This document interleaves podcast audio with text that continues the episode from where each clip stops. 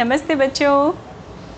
बच्चों हम सबको भूख तो लगती है और हम सब टाइमली खाना खाते हैं। कोई बहुत गैप के बाद खाना खाता है, कोई थोड़ी थोड़ी देर में खाना खाते हैं। और कभी आप सबने ये महसूस किया होगा, जब बहुत तेज़ भूख लगती है ना, बहुत तेज़ तो हमें जो मिल जाए हमें वही अच्छा लगने लगता है राइट तो ये हिंदी की एक बहुत पॉपुलर सी कहावत है कि भूख में किवाड़ भी पापड़ लगते हैं किवाड़ मतलब दरवाज़ा और तो किवाड़ भी पापड़ लगते हैं ऐसे मज़ाक में कहा जाता है। तो और ये एकदम सच है बच्चों।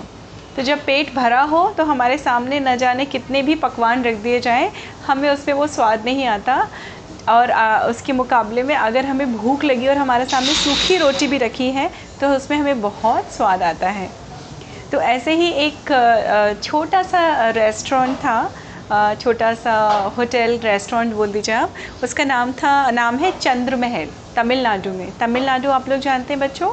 हमारे भारतवर्ष में सबसे नीचे साउथ में आ, सबसे लास्ट अगर कहा जाए तो हमारे साउथ में सबसे लास्ट स्टेट या राज्य जो है वो है तमिलनाडु। तो तमिल तमिलनाडु में एक छोटा सा गाँव है। उसमें उस गाँव में एक रेस्टोरेंट था चंद्र महल और वो चंद्र महल रेस्टोरेंट पता नहीं क्यों बहुत फ़ेमस था अपने दाल वड़ा के लिए।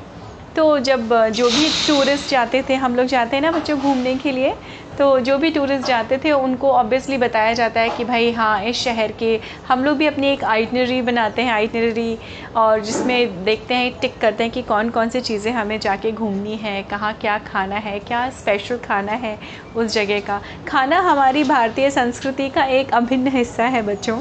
खाना और कितनी वैरायटी का खाना हमारे भारतवर्ष में है। जगह जगह जाइए आप लोकल क्यूजीन्स आपको मिलेंगी, जो बहुत ही खूबसूरत टेस्टी और काफ़ी अच्छी होती हैं, स्वादिष्ट होती हैं। तो वैसे ही वहाँ पे तमिलनाडु में उस चंद्र महल का दाल बड़ा बड़ा फ़ेमस था।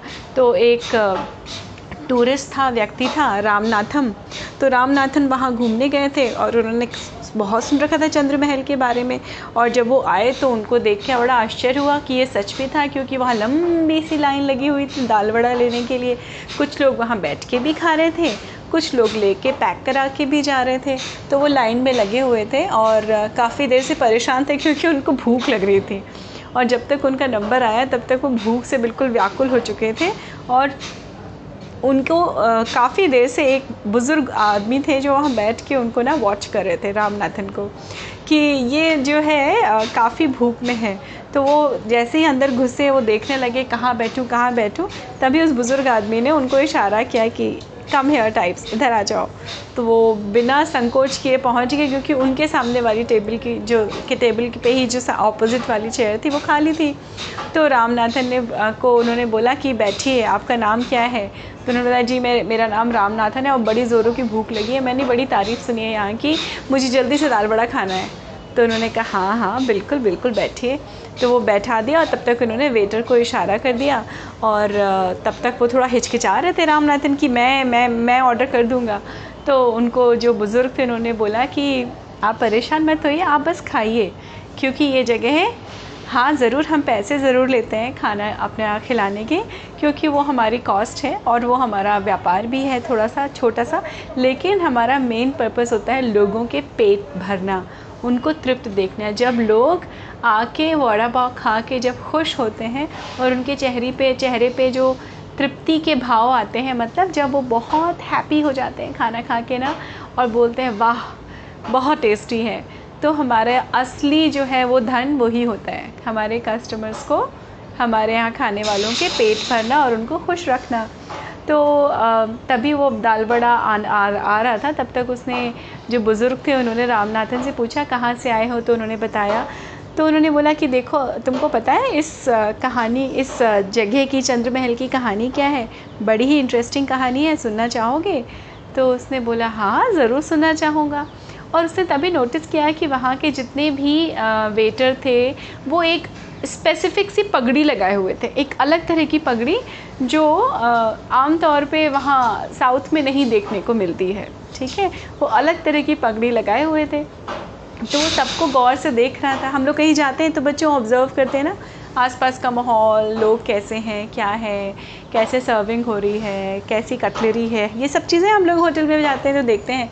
तो बुज़ुर्ग जो थे वो काफ़ी, वो वहाँ के एक्चुअली में वहाँ के केयर टेकर थे। चंद्र महल के केयर टेकर थे, वो वहाँ जानते थे। बुज़ुर्ग थे तो ऑब्वियसली कई सालों से वहाँ रह रहे थे तो उनको अच्छी तरह से मालूम था। तो उन्होंने बोला कि, रामनाथन जी, आप खाइए दाल वड़ा और मैं आपको इस दाल वड़े के पीछे की कहानी बताता हूँ। तो उन्होंने कहा जी हाँ जी हाँ ज़रूर बताइए। तो उन्होंने शुरू किया कि एक बहुत बुज़ुर्ग दंपत्ति थे हमारे यहाँ रहते थे इसी गाँव में। उनके आ, उनके हस्बैंड का नाम था दंपत्ति मतलब हस्बैंड वाइफ तो उनके हस्बैंड का नाम था चंद्रमा। उनका नाम था चंद्रमा। और उनकी पत्नी थी उनका नाम था कलिम्मा। तो चंद्रमा और कलिम्मा आराम से रहते थे। छोटी सी उनकी खेती थी घर के पीछे। गाँव था गाँव की झोपड़ी थी उसके घर के पीछे। वो थोड़े से आलू प्याज मिर्च इस टाइप की अदरक इस टाइप की चीज़ें उगा लेते थे। भाई उनके यहाँ नारियल के पेड़ भी थे। देखा होगा आपने साउथ में बहुत नारियल के पेड़ होते हैं क्योंकि काफ़ी खाए भी जाते हैं। वहाँ की क्लाइमेट और मिट्टी जो है वो नारियल के पेड़ों के लिए अनुकूल होती है मतलब आ, उसके लिए कंड्यूसिव होती है। तो नारियल तोड़ते थे वो लोग छोटा मोटा कुछ बना के खा लेते थे, आलू की सब्ज़ी कुछ भी, खुश रहते थे, प्रसन्न रहते थे। एक दिन चंद्रम्मा ने बोला अपनी वाइफ कलिम्मा को कि, आज, सुनो, आज मुझे दाल बड़ा खाने की बहुत इच्छा हो रही है। तो चंद्रम्मा ने कहा, तुम्हारी इच्छा हो रही है और मैं ना बनाऊँ, ऐसा तो हो ही नहीं सकता है।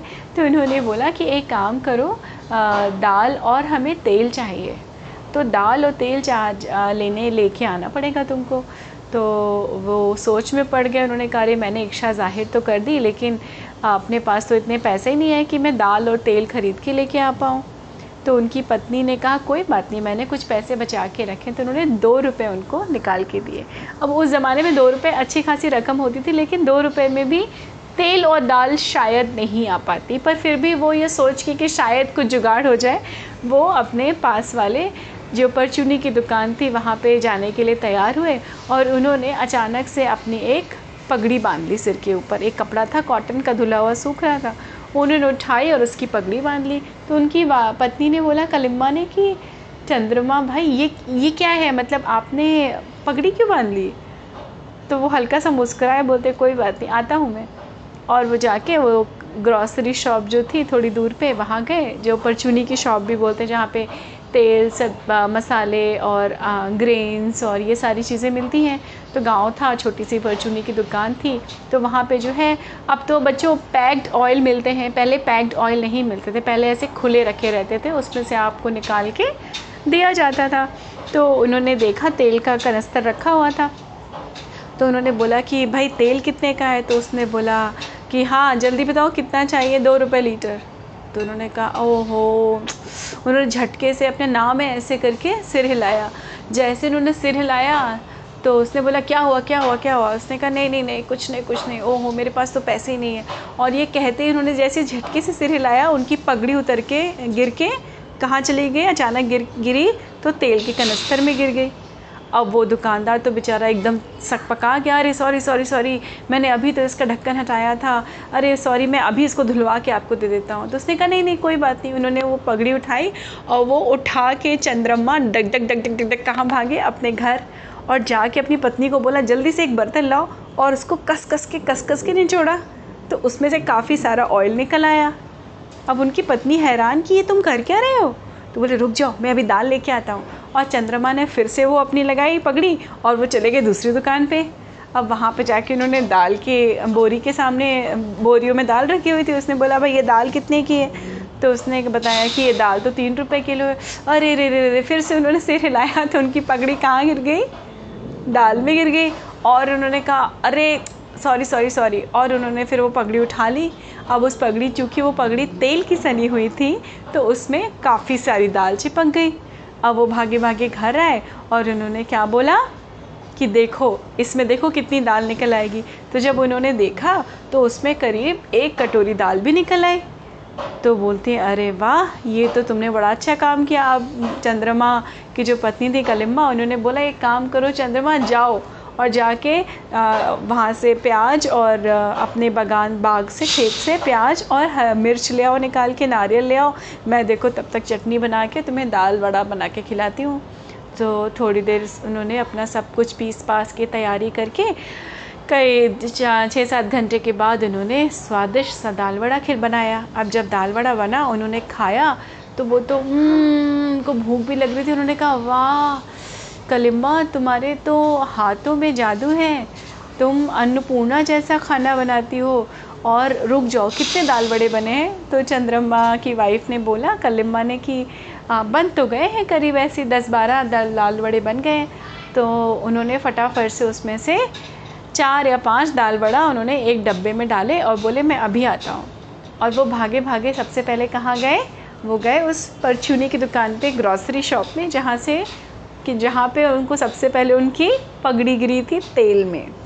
उन्होंने जाके वहाँ के मालिक को बोला कि, भाई देखिए, मेरी पत्नी दाल बड़ा बनाती है और ये दाल बड़ा आप खा के देखिए कैसा आपको लग रहा है। तो वो बड़े हैरान थे कि अचानक ये क्यों, मुझे कौन है ये जो मुझे आके दाल बड़ा खिला रहे हैं? और थोड़ा सा परेश, परेशान तो नहीं थे, हैरान थे। तो उन्होंने बोला कि, अरे, ऐसे मत करिए, आप खाइए तो सही। तो उन्होंने खाया तो उन्होंने कहा, अरे, वाह! ये दाल बड़ा तो बड़ा स्वादिष्ट है। मैंने इससे पहले तो ऐसा दाल बड़ा कभी खाया नहीं। तो चंद्रमा ने कहा हाँ देखिए अच्छा है ना, स्वादिष्ट है ना? तो उसने कहा, बहुत स्वादिष्ट है। तो एक काम करो भाई, मेरा तो घर बहुत दूर है, घर से तो लंच आ नहीं पाता है। कभी कभी मैं पूरे दिन भूखा भी रह जाता हूँ। तो तुम क्यों ना अपनी पत्नी से बोलो, मेरे लिए भी दाल बड़ा बना दिया करे। तो मैं खा लूँगा और मैं पैसे दे दूँगा।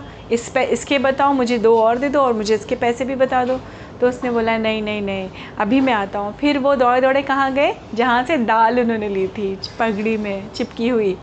वहाँ गए, उन्होंने वहाँ भी उनको वही दाल वड़ा खिलाया, उसको भी बहुत स्वादिष्ट लगा, उसने भी बोला तो उसने बोला, चलो आप मेरे संग। तो उस दुकान वाले को इस दुकान वाले के पास लेके आए, उन्होंने बोला, देखिए एक्चुअली वह आपने मुझे पहचाना नहीं, मेरी ही पगड़ी आपके तेल में गिरी थी, चूँकि मेरे पास पैसे नहीं थे, इसलिए मैंने वो एक तरह से चोरी भी नहीं कह सकते, लेकिन एक तरह से मैंने थोड़ी सी चालाकी करके तेल और दाल आपकी दुकान से लिया था। तो ये मेरा आपका जो ऋण था मेरे ऊपर, जो आपका उधार था मेरे ऊपर, मैं उसको चुका रहा हूँ। और आगे से आपको अगर दाल वड़ा खाना है तो मेरे पास पैसे नहीं हैं। आप मुझे या तो पैसे दे दीजिए, या अपनी दुकान से ये सामान दे दीजिए, जिससे दाल वड़ा बन सके, और मैं आपको दाल वड़ा खिलाऊँगा। दोनों दुकानदार उनकी ईमानदारी पे भी बहुत प्रसन्न हुए, और सबसे ज़्यादा किस चीज़ से प्रसन्न हुए थे? वो स्वादिष्ट दाल वड़ा खा के बच्चों। तो उन्होंने उनको क्या किया?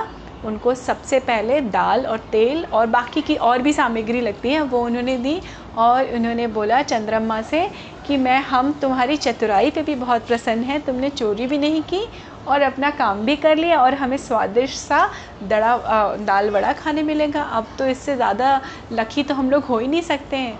और पता है बच्चों धीमे धीमे करके कलिम्मा के हाथ के दाल वड़ा चंद्रमा बेचने लगे और उनकी भीड़ के, उनकी छोटी सी झोपड़ी के आगे तो धीमे धीमे धीमे धीमे भीड़ लगने लगी और जो देखो वो दाल वड़ा खाता था, जो देखो वो दाल वड़ा खाता था, तब से चंद्र महल के नाम से चंद्रमा, चंद चंद्र चंद्रमा का, चंद्र और कलिमा का माँ मिला के चंद्र महल नाम से उन्होंने ये छोटा सा रेस्टोरेंट खोला और देखो, आज भी वैसा ही स्वाद है और आज भी हम वैसे ही माँ अन्नपूर्णा के आशीर्वाद से बहुत अच्छे से स्वादिष्ट बनते हैं। लोग खुश होकर जाते हैं और हमें खुशी मिलती है।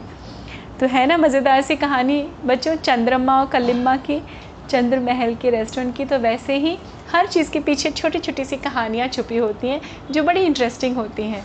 और कहीं ना कहीं दिल से बनाई हुई चीज़ दिल तक पहुँचती है। तो बच्चों, जब भूख लगे तो अच्छे से खाइए। खाने का हमेशा शुक्रिया अदा करिए। बी ग्रेटफुल टू गॉड कि हमें खाने को मिल रहा है। जब आप शौक़ से खाएँगे तो वो सारा खाना हमारे शरीर को लगता है और हम क्या होते हैं? हमेशा हेल्दी रहते हैं। So eat healthy stay healthy keep fit मैं फिर आपसे मिलती हूँ अगली कहानी में। नमस्ते बच्चों।